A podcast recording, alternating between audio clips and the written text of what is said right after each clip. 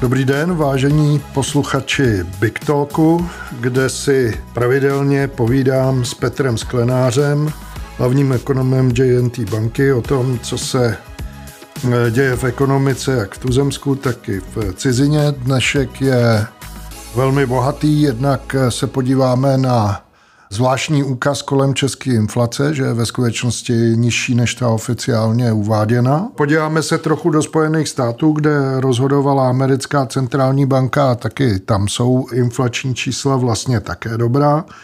No a v těch centrálních bankách jako byl tenhle týden kromobyčejně bohatý, jak se podíváme, co dělají ty velký, co dělají i ty menší a je tam poměrně dost eh, aktivity, která si zaslouží pozornosti. Tak čím začneme, Petře? Já bych začal eh, doma českou inflací, která je teď eh, v těch posledních dvou měsících, to znamená říjen a listopad, extrémně ovlivněna tím, ne co se děje letos, ale to, co se stalo v loňském roce, kdy jednak vláda schválila takzvaný úsporný tarif a ten statistický úřad ho nějak jako započítal do statistiky inflace, což nám tenkrát tu snížilo inflaci eh, výrazně dolů, skoro o 3% body a dneska se nám to vlastně do té inflace vrací.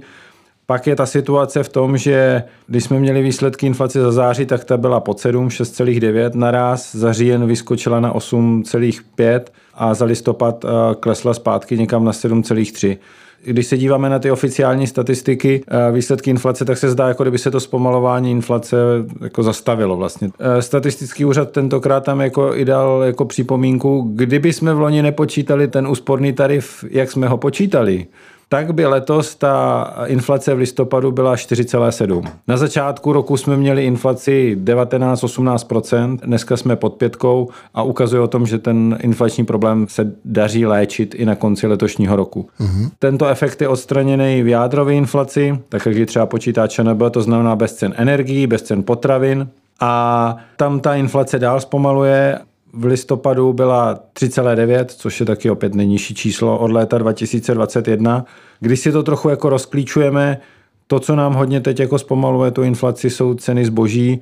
U služeb to zpomalování inflace je podstatně pomalejší a tam ta inflace ve službách pořád je někde kolem 5-6%. Ať se na to díváme hmm. meziročně, anebo se díváme na ty změny v posledních měsících a trochu si to analyzujeme.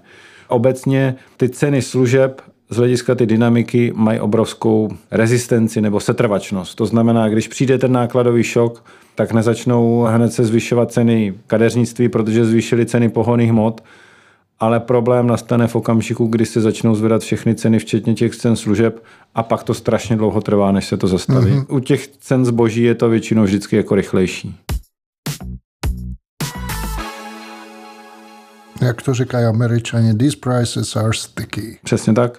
Úplně to stejné vidíme ve Spojených státech, kde teď klesla jako o desetinku dolů za listopad, je tam uh, eh, 3,1, tady ten efekt je, tam úsporný tarif neměli. Uh-huh. A na té jádrové úrovni ta inflace je ve Spojených státech kolem 4% a moc se nemění. A nemění se úplně ze stejného důvodu. V cenách zboží mají deflaci dneska ve Spojených státech, uh-huh. to znamená zlevňují elektronika, oblečení, eh, ceny aut eh, jdou dolů, ale naopak ceny služeb rostou dále relativně tempem kolem 5%. Zpomalují, ale ten proces je podstatně pomalejší, pozvolnější. Peťo, čet si něco o transmisi čínský deflace do cen zboží, jako přeci jenom v některých segmentech, kterou nehledě na tu v obchodní eh, válku jako Amerika dováží a saturuje velkou část domácí poptávky. Já nevím, zrovna ta elektronika se přímo nabízí. Přiznám se, jako neviděl jsem eh, tady tyto výpočty. Očekával bych, že jsou tam dva kanály. První je ten přímý, to znamená slevňují to ceny toho konečného zboží. Druhý vliv toho čínského churavení nebo churavení čínské ekonomiky se samozřejmě projevuje v cenách komodit. Jako ceny kovu a řady materiálů jdou dolů a to jako pomáhá i brzdit ten inflační vývoj i tady jako přímo v zárodku, nejenom v konečných cenách zboží. A jak hodnotíš to včerejší zasedání Fedu? Mluvilo se o holubičím tónu, sazbama se nehlo, ale ten výhled do budoucna je takový měkčí, je to tak? Je, ale tady bych jako řekl, že jsou jako dvě věci. Mně přijde jedna věc je to samotné zasedání a druhá věc je nějaká tržní reakce, protože ten trh tady na toto zasedání, který bylo včera, čeká víc jak rok. Takzvaný ten Fed pivot, to znamená ten obrat u toho Fedu. A když se vrátím k tomu zasedání, tak eh, ti centrální bankéři říkají, inflace zpomaluje a zpomaluje rychleji, než jsme čekali. A to primárně v letošním jako roce, což první fázi nám dává argument k tomu, že už nemusíme dál zvyšovat úrokové sazby. To znamená, dáváme ten prst ty spouště dolů a necháme ty sazby, kde jsou. Druhá věc je, že začínají pomalu jako očekávat, že ta inflace bude dál zpomalovat a aby tu ekonomiku už příliš nebrzdili, protože ta inflace zpomaluje, tak eh, jsou připraveni k prvnímu snižování úrokových sazeb v příštím roce. Neříkají o tom, že by to mělo být jako hned za dveřmi, ale postupně během toho roku eh, Většina toho rozhodujícího sboru očekává pro příští rok, že ty sazby v souhrnu sníží tak třikrát o 25 bazických bodů. To znamená, mm. na konci příštího roku by měly být ty sazby podle nich někde na úrovni 4,75, to znamená pořád jako na dohled té pětky nebo blízko pod pětkou. Protože říkají, jo, podařilo se nám tu inflaci skrotit, ale ještě to není jako, na to si dával záležet jako Jerome Powell, šéf Fedu, že nechtěl připustit to slovo o tom, že tu inflační válku už vyhráli. Prostě vyhrávají, daří se nám, ale ještě ten konec neskončil.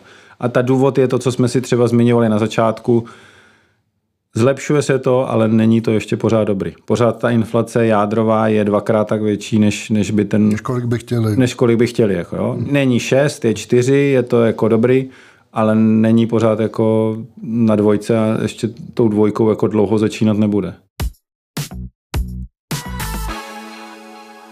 Evropská centrální banka před chvilkou potvrdila očekávání, že nehnula se sazbami, ale tam se taky počítá s tím, že začnou snižovat taky asi na jaře a to snížení podle trhů by mohlo být o dost výraznější. Tam to jako s tím očekávání na FED se jako pohnulo, ale tady jako důležitá věc je, že v Evropě je podstatně horší ekonomický vývoj.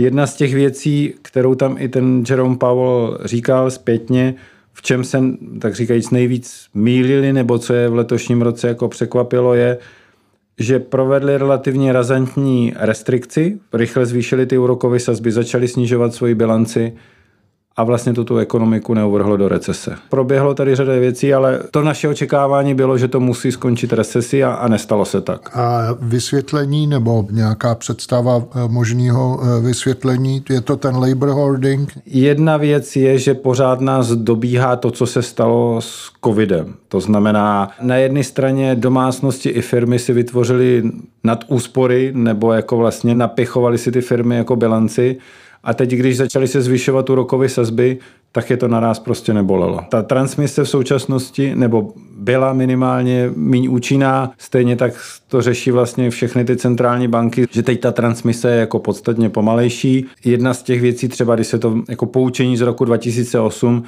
že kromě pár výjimek jako zemí nikdo nechtěl už naraz plovoucí sazby, všichni chtěli jako fixní sazby. To znamená, teď, když se zvyšují úrokové sazby, tak to třeba na těch hypotékách není hned jako vidět. Že? Kde je to naopak jako velmi dobře vidět jako Švédsko, kde podíl těch jako fixně úročených hypoték byl menší. Čím větší podíl na celkovém objemu hypoték mají ty hypotéky, ty uh, army, jo, ty hmm. s pohyblivou sazbou, tam ta transmise je mnohem rychlejší a asi tomu odpovídá i chování spotřebitelů. Ano, a stejně tak druhá věc je z hlediska firm, to znamená, ty firmy se naraz v tom postcovidovém období dokázaly zafinancovat dlouhými dluhy za 2-3%, někde prostě i za nulu, jako tady v eurozóně.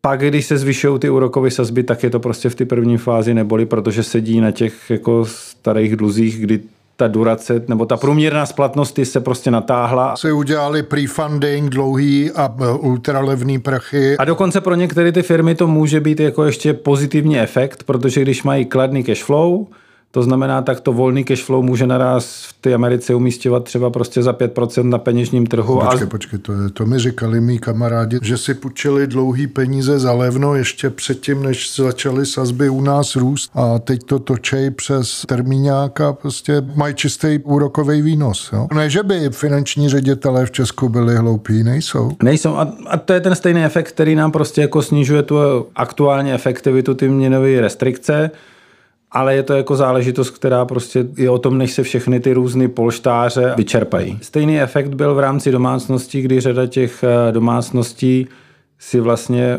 zajišťovalo eh, tu fixaci na hypotéku vlastně třeba jako s ročním předstihem. Takže to mělo jako smysl, ale v konečném důsledku obojí dvojí znamená, že to vlastně snižovalo efektivitu ty restrikce, o kterých se tady bavíme. Jedna z těch věcí, která nám tady ještě mohla pomoci, která třeba pomáhá ve Švýcarsku, a nepomáhá ve Spojených státech, je prostě kurz. Jo. Posílení ty koruny nám vytvořilo trochu prostor k tomu, aby tu inflaci jako stlačila víc, nebo aby nám více nerozjela. No a co, co je ve Švýcarsku spokojenost s inflací, ne? Dneska tam měli taky zasedání centrální banky a ta fakticky jako první jednoznačně jako definovala to, že skončila zvyšováním úrokových sazeb, že jsou na konci že nevidí jako důvod, že by v tom pokračovali. To vysvětlení je v tom, že inflace ve Švýcarsku je někdy, v listopadu byla 1,4% meziroční a i pro ten příští rok čekají tu inflaci někde kolem 1,5, 1,7. Takže se tváří, že jsou spokojení, že vlastně mají práci hotovou, nemá je co jako znervozňovat a nebudou dál zvyšovat úrokové sazby. Tady přesně byl ten případ, kdy rozprodejem těch svých jako devizových rezerv tlačili ten švýcarský frank na vyšší úrovni, aby to byl jeden jako z dalších brzdných jako kanálů. A dneska v tom prohlášení po ty tiskovce řekli, Jestli by ten jako švýcarský frank dal výrazně posiloval, tak budeme zvažovat, že už přestaneme prodávat, že už nepotřebujeme takzvaně lidově řečeno tlačit na pilu. Prostě už jsme dořezali. Petře, já víš, na co se musím zeptat. Když si vyhodnotíš všechny tyhle informace, o kterých jsme si teďka povídali, tak eh, jak bys hlasoval, kdybys byl radní či nebyl? Tam je ještě k tomu jako předcházela ta jako předchozí komunikace, kterou jako měli. A dneska už mi to přijde, že už to dává smysl, že odhlasovat jako snížení sazeb v tom nejmenším možném kroku o čtvrtprocentního bodu, ale plus pořád říkat, že když bude potřeba, tak zůstaneme jako ostražití a nebudeme dělat jako panicky snižování úrokových sazeb. To zní rozumně v tuhle chvíli, takže pochvala na závěr. Vážení posluchači, zachovejte přízeň a příští zasedání zase uděláme, ale už v nějakém předvánočním módu. Jo? E, díky za věrnost a naslyšenou. Naslyšenou.